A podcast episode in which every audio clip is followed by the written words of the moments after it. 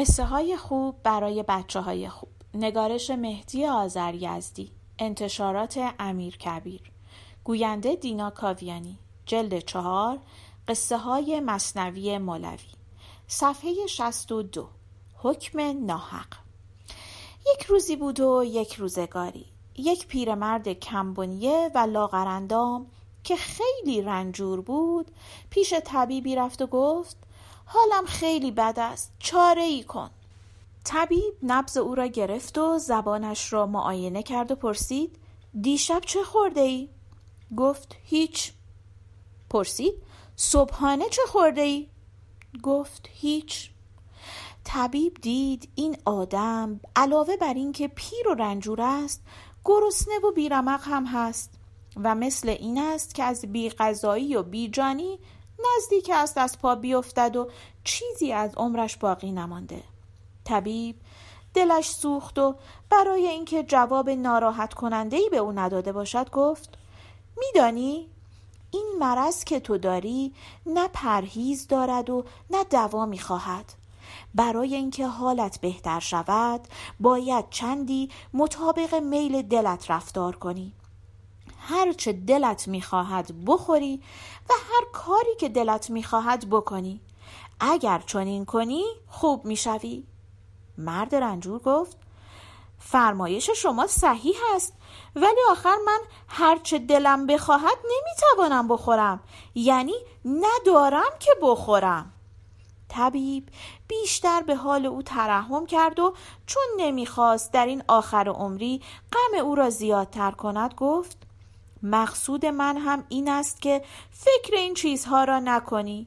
به هر حال باید تا آنجا که می‌توانی دلت را به چیزهایی که ممکن هست خوش کنی و آرزوهای خود را تا آنجا که می‌توانی برآورده سازی.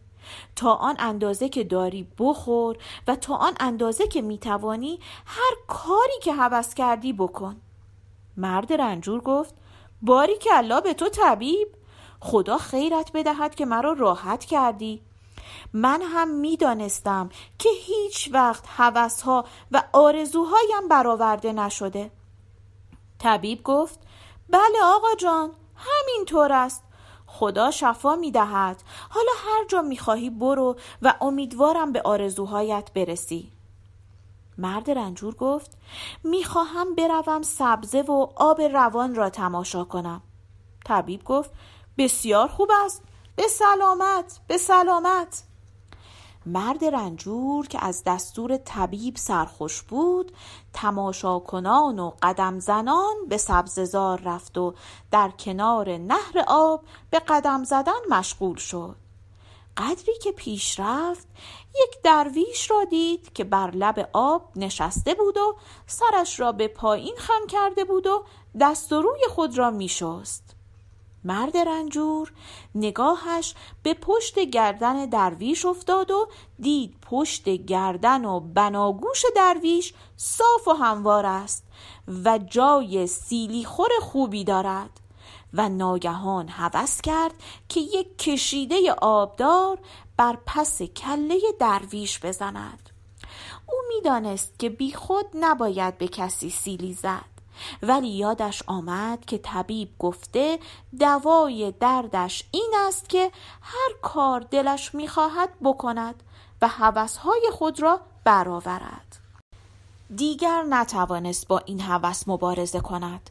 آستین خود را بالا زد و پیش رفت و پشت گردن درویش را نشانه گرفت و کف دستش را در هوا تکان داد و یک سیلی محکم به گوش درویش زد و صدای ترق آن را شنید و شروع کرد به خندیدن.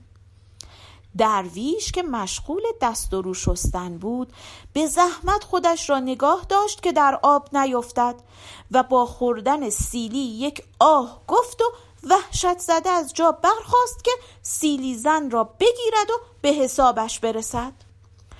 اما وقتی مرد رنجور را نگاه کرد دید پیر مردی مردنی است و اگر بخواهد قصاص کند ممکن است مرد رنجور تلف شود.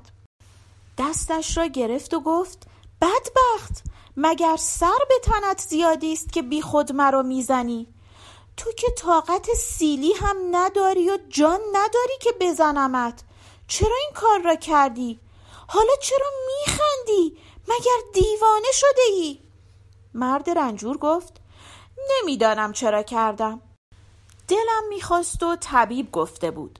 ولی خندم مال این است که عجب صدایی کرد و نمی‌دانم این صدای ترق مال دست من بود یا مال پشت گردن تو بود. درویش گفت نمیدانی حالا به تو میفهمانم.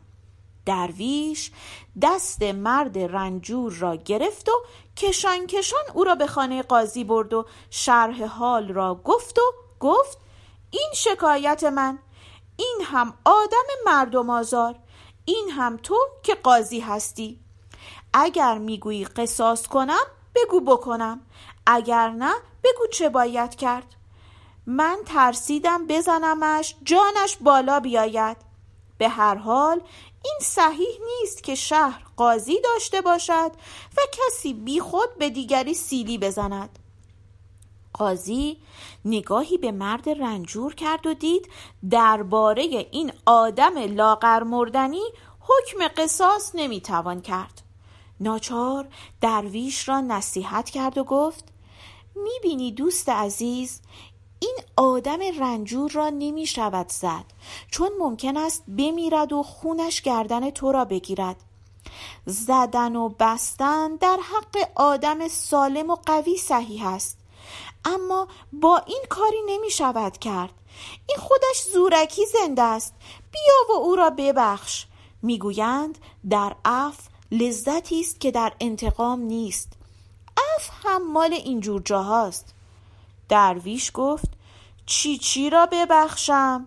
این چه حکم ناحقی است که می‌کنی فردا که مردم این را بشنوند دیگر جلوی هیچ کس را نمی شود گرفت. آخر برای هر کار بدی کیفری یا مجازاتی باید باشد. سی سال هم نمی بخشمش باید مجازاتش کنی. قاضی گفت همین است که گفتم. این مرد بیمار است و رنجور است و مردنی است و باید از شکایت خود صرف نظر کنی. درویش گفت من که هیچ وقت دلم به این کار راضی نمی شود بعد قاضی از مرد رنجور پرسید ببینم چقدر پول داری؟ گفت هیچ پرسید صبح چه خورده ای؟ گفت هیچ قاضی به درویش گفت می‌بینی؟ این مرد گرسنه هم هست یک سیلی به تو زده چیزی از تو کم نشده ولش کن ولی تو چقدر پول داری؟ درویش گفت شش درهم قاضی گفت خب این پول را هم نصف کن سه درهمش را هم به این مرد رنجور بده برود یک لغمه نان بخورد. خدا به تو عوض خیر می‌دهد. درویش اعتراض کرد و گفت عجب گیری افتادم. کتک بخورم پول هم بدهم. این حکم ناحق است ظلم است و زور است.